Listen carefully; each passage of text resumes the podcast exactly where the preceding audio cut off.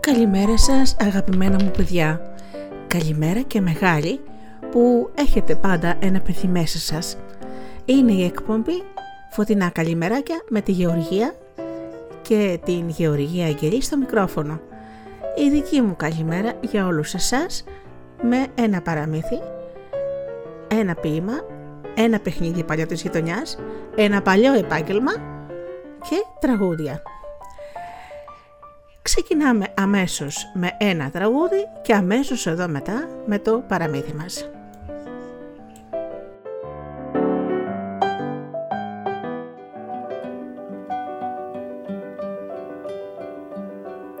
Σε ένα λούνα πάρκ οι μέρες της βδομάδας στριφογυρνάνε με τη μουσική. Στριφογυρνάνε οι μέρες της βδομάδας από τη Δευτέρα ως την Κυριακή.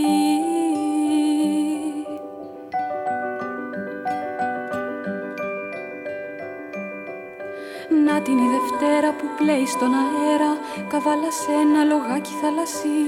Η Τρίτη πάνω σε ένα αεροπλάνο και η Τετάρτη σε μια μέλισσα χρυσή.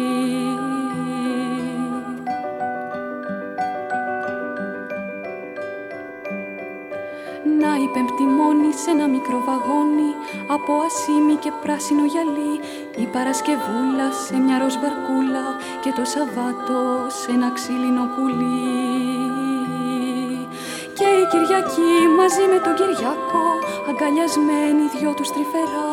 Στριφογυρνάνε καβάλα σε ένα δράκο με χρυσαφιά και κόκκινα φτερά.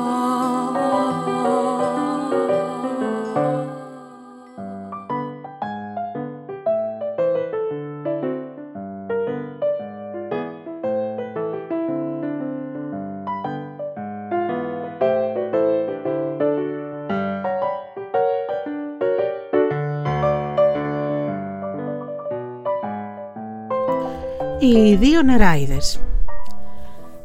Ένα βράδυ, καθώς οι δύο καλές νεράιδες, η Πεπίτα και η Μαργαρίτα, ετοιμάζονταν να πάνε στο χορό, μαύρα χοντρά σύννεφα σκέπεσαν ξαφνικά τον ουρανό.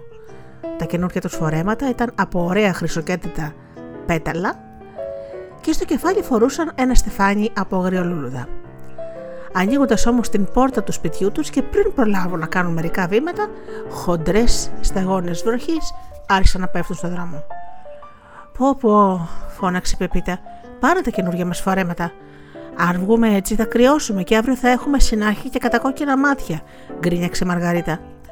Στάθηκαν λοιπόν στη γωνιά περιμένοντας να σταματήσει η βροχή, που όμως γινόταν όλο και πιο δυνατή.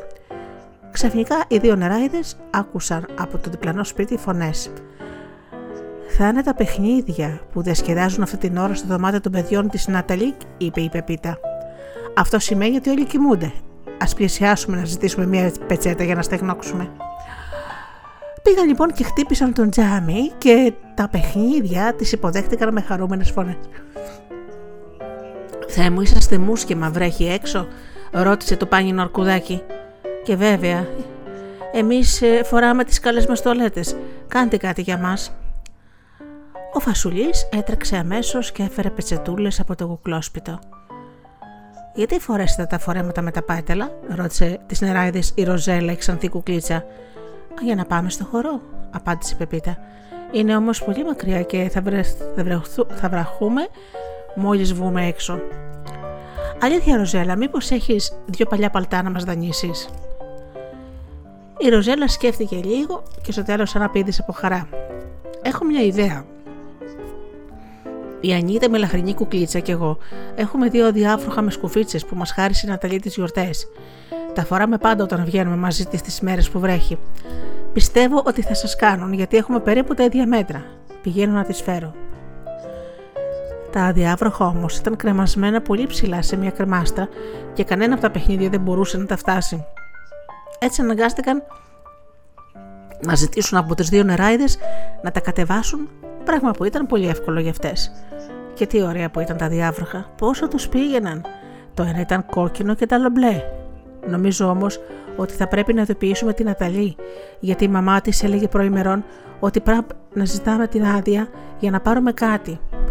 Ε, τότε να πάμε αμέσως, πρότεινε η Πεπίτα. Και έτσι θα της κάνουμε και μια ευχάριστη έκπληξη μέσα στη νύχτα. Καλύτερα να πάτε εσείς στα παιχνίδια, μια και ήθελε πολύ να είστε ζωντανά. Έτσι, οι δύο κούκλες, το αρκουδάκι και ο φασουλής, έτρεξαν αμέσως στο δωμάτιο της Ναταλή, ανέβηκαν στο κρεβάτι της και τη σκούντισαν ελαφρά. «Ποιος είναι?»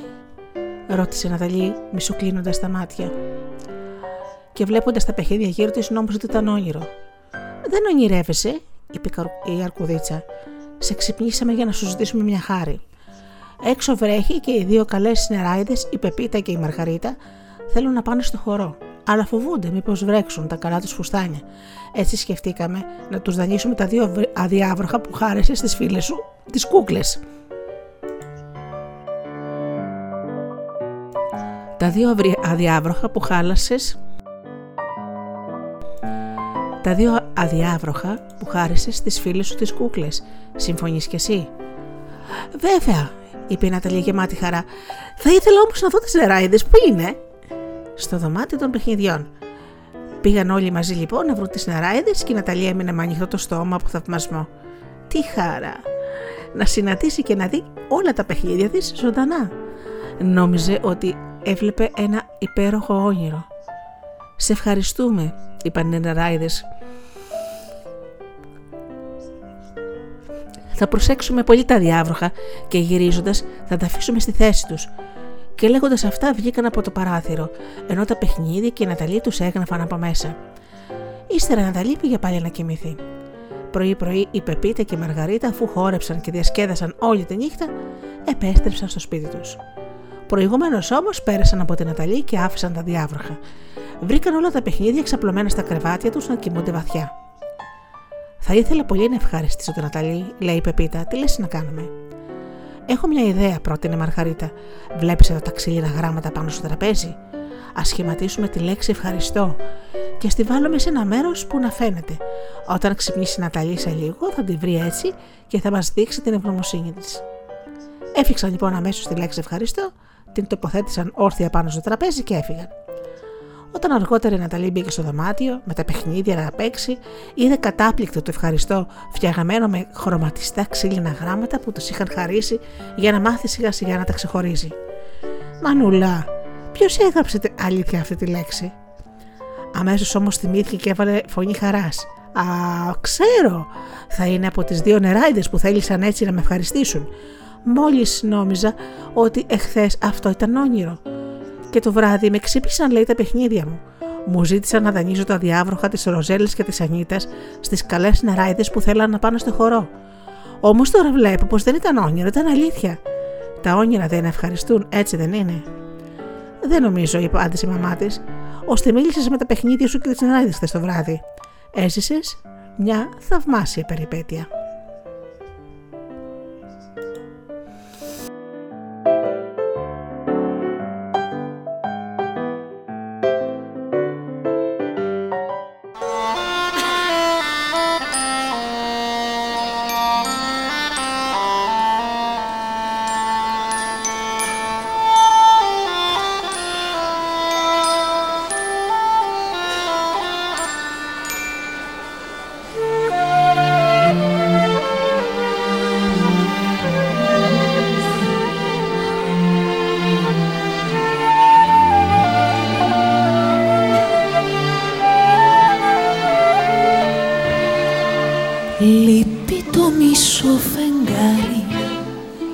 Κάποιος το χειροκανήσει και τον ουρανό ως μέρα ψυχουλάκια έχει γεμίσει.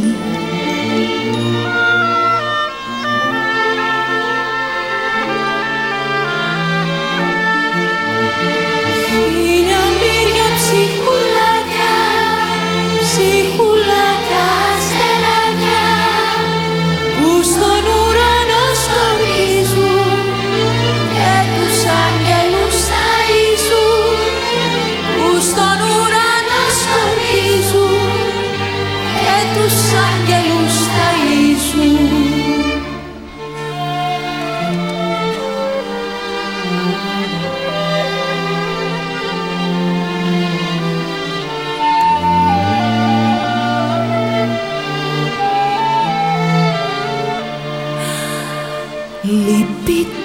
πίσω φεγγάρι, κάποιος το έχει χρηματίσει και τον ουρανό ως πέρα διαμαντάκια έχει γεμίσει.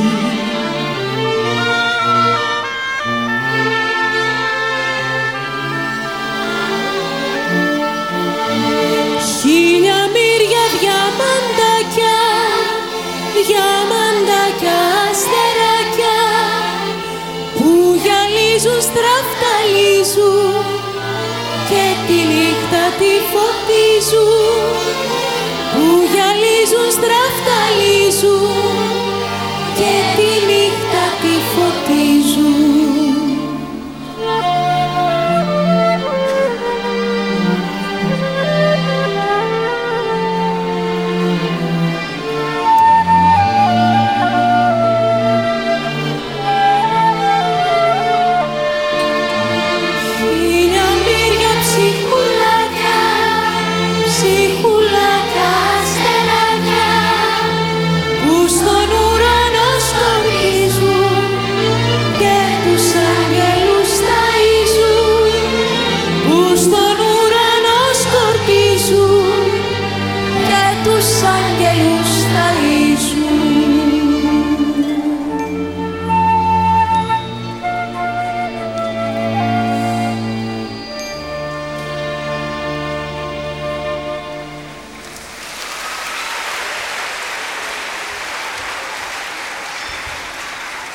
Ερμιώνη, Ερμιώνη, έλα, να πούμε το τραγούδι μας. Έλα, έλα.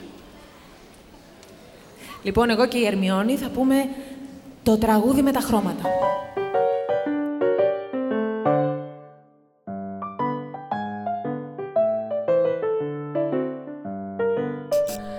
Λοιπόν, να σας πω τώρα για, το, για την καινούργια ενότητα που έβαλα στα φωτεινά καλημεράκια και τα παλιά επαγγέλματα.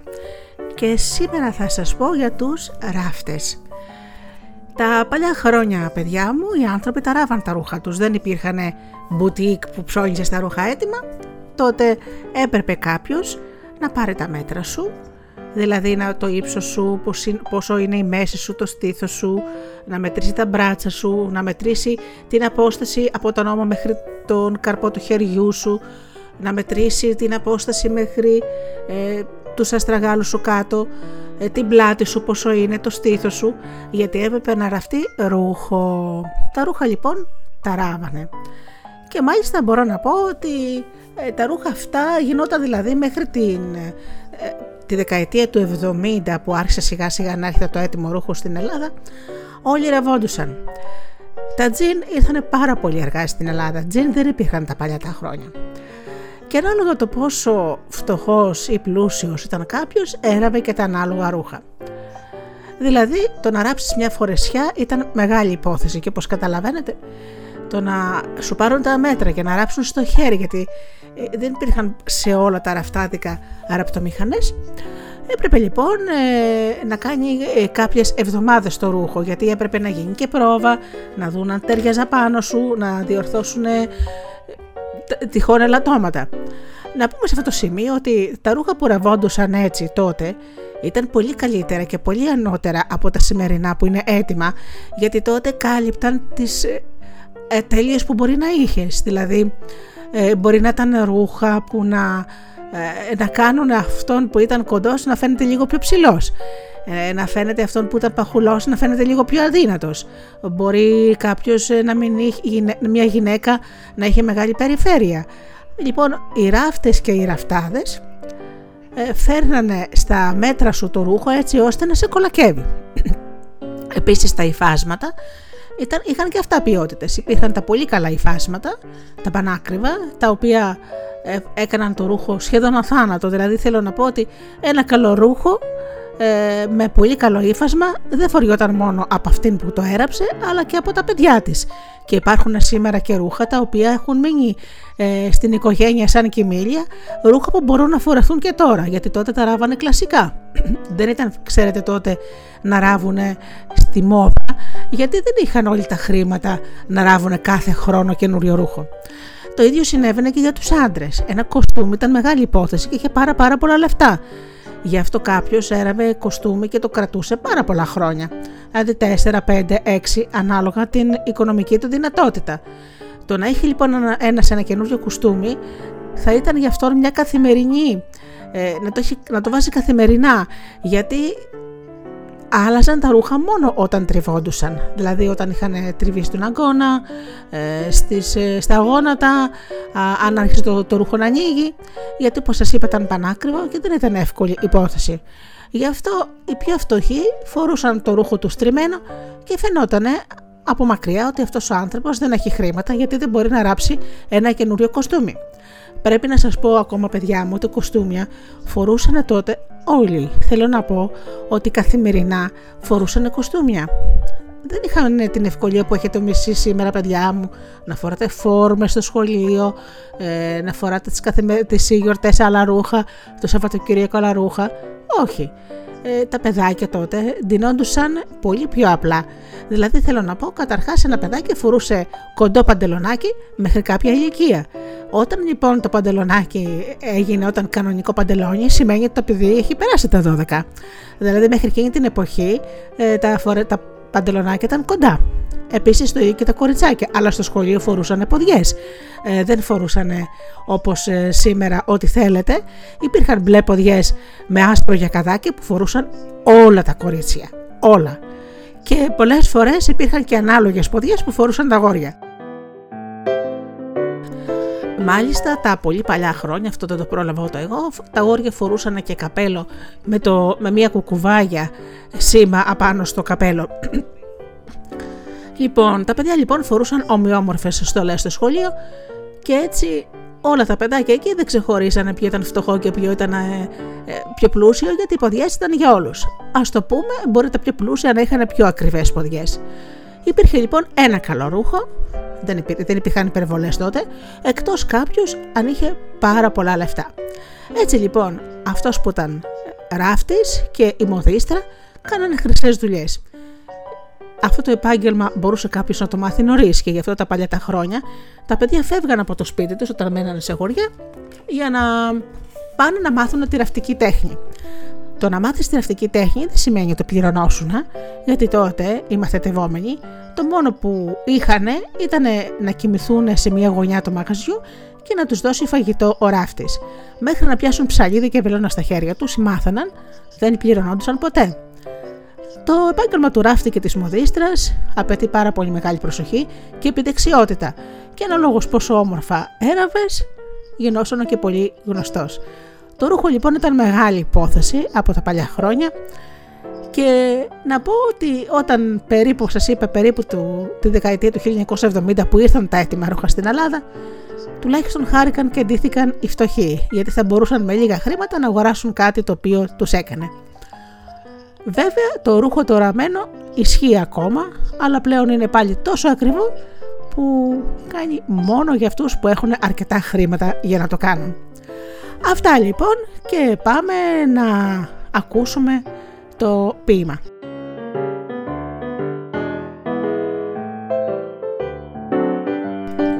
Το ποίημα λοιπόν είναι του Νίκου Καμπά.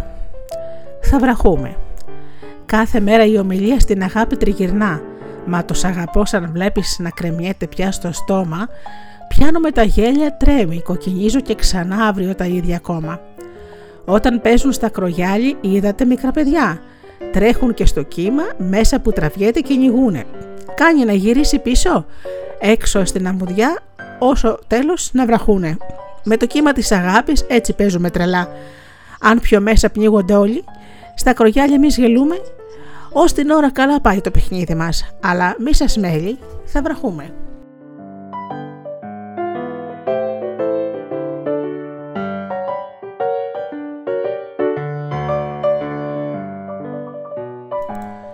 Το παιχνιδάκι που θα σας πω σήμερα λέγεται πεντόβολα. Τα παλιά τα χρόνια, πάλι παιδιά μου, τα παιδιά δεν είχαν την ευκαιρία να έχουν παιχνίδια όπως έχετε όλα σήμερα. Τα περισσότερα παιδιά κάνανε αυτοσχέδια παιχνίδια, συνήθως με πέτρες, να, κυνηγ... να κάνουν να παίξουν κυνηγητό, να παίξουν κρυφτό, όπως σας κάθε μέρα σας λέω και κάτι καινούργιο. Τα πεντόβολα λοιπόν χρειαζόντουσαν ε, τέσσερα στρογγυλά πετραδάκια, δηλαδή ο κάθε παίκτης να έχει μαζί του τέσσερα στρογγυλά πετραδάκια. Στο κέντρο τοποθετείται μια μεγάλη πέτρα που λέγεται κούκος. Το καθένα παιδάκι προσπαθεί, ρίχνοντας ταυτόχρονα στον αέρα το παντόβολο, να πετύχει και τον κούκο. Αλλιώς, ε, να τα πιάσει λοιπόν και τα δυο, α, αλλιώς χάνει τη σειρά του και τα πεντόβολα επίσης τα χάνει. Δηλαδή, για να σας δώσω να καταλάβετε, πετούσε το πετραδάκι το μικρό στον αέρα και ταυτόχρονα έπρεπε γρήγορα να πιάσει το πετραδάκι και να πιάσει και τον κούκο από κάτω. Αυτό ήθελε επιδεξιότητα. Όποιοι παιδάκι έχανε, έχανε τη σειρά του και όλοι προσπαθούσαν. Αυτό λοιπόν λεγόταν πεντόβολα. Ήταν ένα διασκεδαστικό παιχνίδι, ήθελε μόνο πέτρες, ήθελε μια γειτονιά, μια αλάνα, το προάβλιο του σχολείου. Ήταν ένα παιχνίδι που γελούσαν όλα τα παιδιά μαζί και περνούσαν όμορφα. Καιρός λοιπόν να τα θυμηθείτε και εσύ, να τα θυμηθείτε οι μεγάλοι, αλλά να τα μάθετε και οι μικροί, γι' αυτό σας τα λέω κάθε πρωί. Πάμε λοιπόν να ακούσουμε ένα τραγούδι και κλείσιμο σιγά σιγά.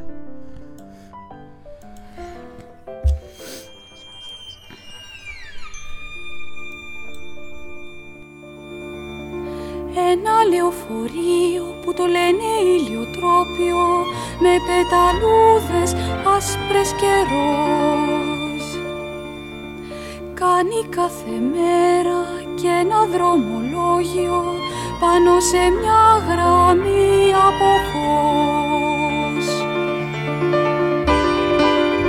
Τρέχα ηλιακό μου λεωφορείο, περνά σε ένα στραπή πορτοκαλιά, κι απ' την εξάτμιση σου πετά γύρω γύρω, είναι ο ήλιος χωρίς να τρώνε τα πουλιά.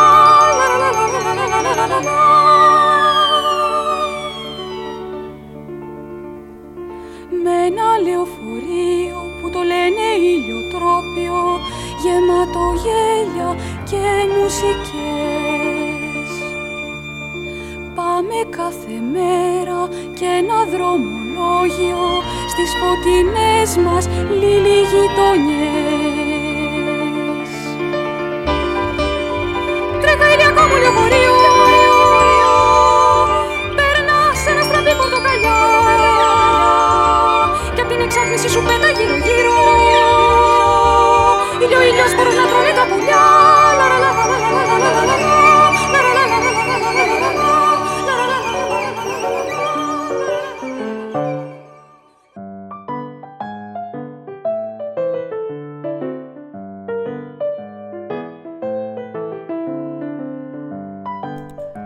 Αγαπημένα μου παιδιά, η ώρα να σας αποχαιρετήσω έφτασε. Εύχομαι λοιπόν να περάσετε όμορφα στο σχολείο σας, να κάνετε ωραία πράγματα, να δίνετε προσοχή σε αυτά που μαθαίνετε, γιατί είναι μια ωραία περίοδος στη ζωή σας, να μαθαίνετε καινούργια πράγματα τα οποία θα σας φανούν χρήσιμα και να διαβάζετε παραμύθια. Να διαβάζετε πολλά παραμύθια. Εγώ από εδώ, από τα φωτεινά καλημέρα και με τη Γεωργία, κάθε μέρα θα σας διαβάζω από ένα. Έτσι λοιπόν, όποιο παιδάκι, μια μανούλα θέλει να με ρωτήσει τι να πάρει για το παιδί, τι θέλετε εσείς να διαβάσετε, δεν έχετε παρά να στείλετε ένα email. Να ευχηθώ λοιπόν να περνάτε καλά. Επίσης να ευχηθώ και στους μεγάλους να περάσουν σήμερα υπέροχη μέρα και πάντα πάντα πάντα θα σας λέω το ίδιο. Αγαπήστε τον άνθρωπο που βλέπετε κάθε μέρα στον καθρέφτη. Καλή σας ημέρα.